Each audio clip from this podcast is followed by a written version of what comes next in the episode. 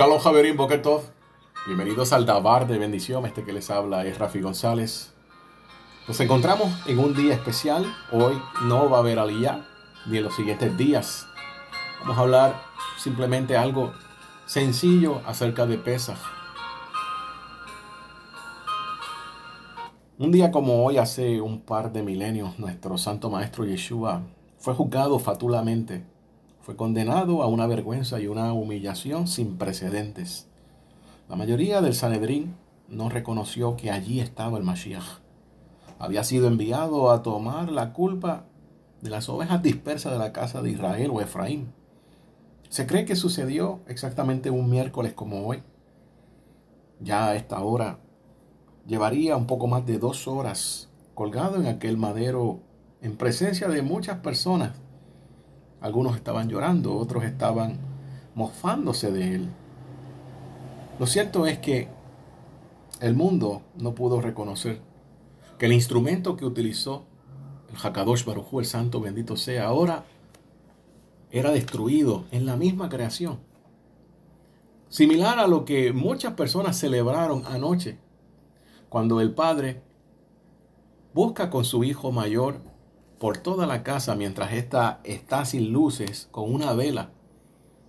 Todos los pedacitos de pan, específicamente 10 pedacitos de pan, aludiendo a las 10 tribus que están en la dispersión, y luego son recogidos con una pluma de ave, son puestos encima de una cuchara de madera, luego de esto son transportados a un tipo de pañuelo blanco donde se saca fuera de la casa y se quema todo este hametz, toda esta levadura. Asimismo también el cuerpo de nuestro santo maestro Yeshua fue destrozado con el hametz, no solamente del mundo, sino también de las diez tribus de Israel. Gracias a esa abodá, esa misión que realizó nuestro santo maestro Yeshua, hace que nosotros podamos regresar al pacto del Sinaí, que hoy nosotros nos estamos sentando a la mesa en nuestros hogares, con nuestra familia, nuestros seres queridos, para recordar lo que vivieron todos nuestros antepasados cuando estuvieron en Egipto, cuando salieron, liderados por Mocho Rabenu, cruzaron el mar de juncos, fueron al desierto. No solamente eso, sino esta boda hermosa que hizo nuestro santo maestro Yeshua, donde él mismo se ofreció a hacer todo esto, lo cual nadie nunca había hecho ni podía hacer. Llevar la carga de miles de personas que una vez habían dicho, sí, haremos todo lo que dijo Moshe Rabeno y luego fueron expulsados por rebelión del pacto. Ciertamente nuestro Santo Maestro sentó la base de qué era realmente sufrir. Fue algo totalmente nunca antes visto en la historia.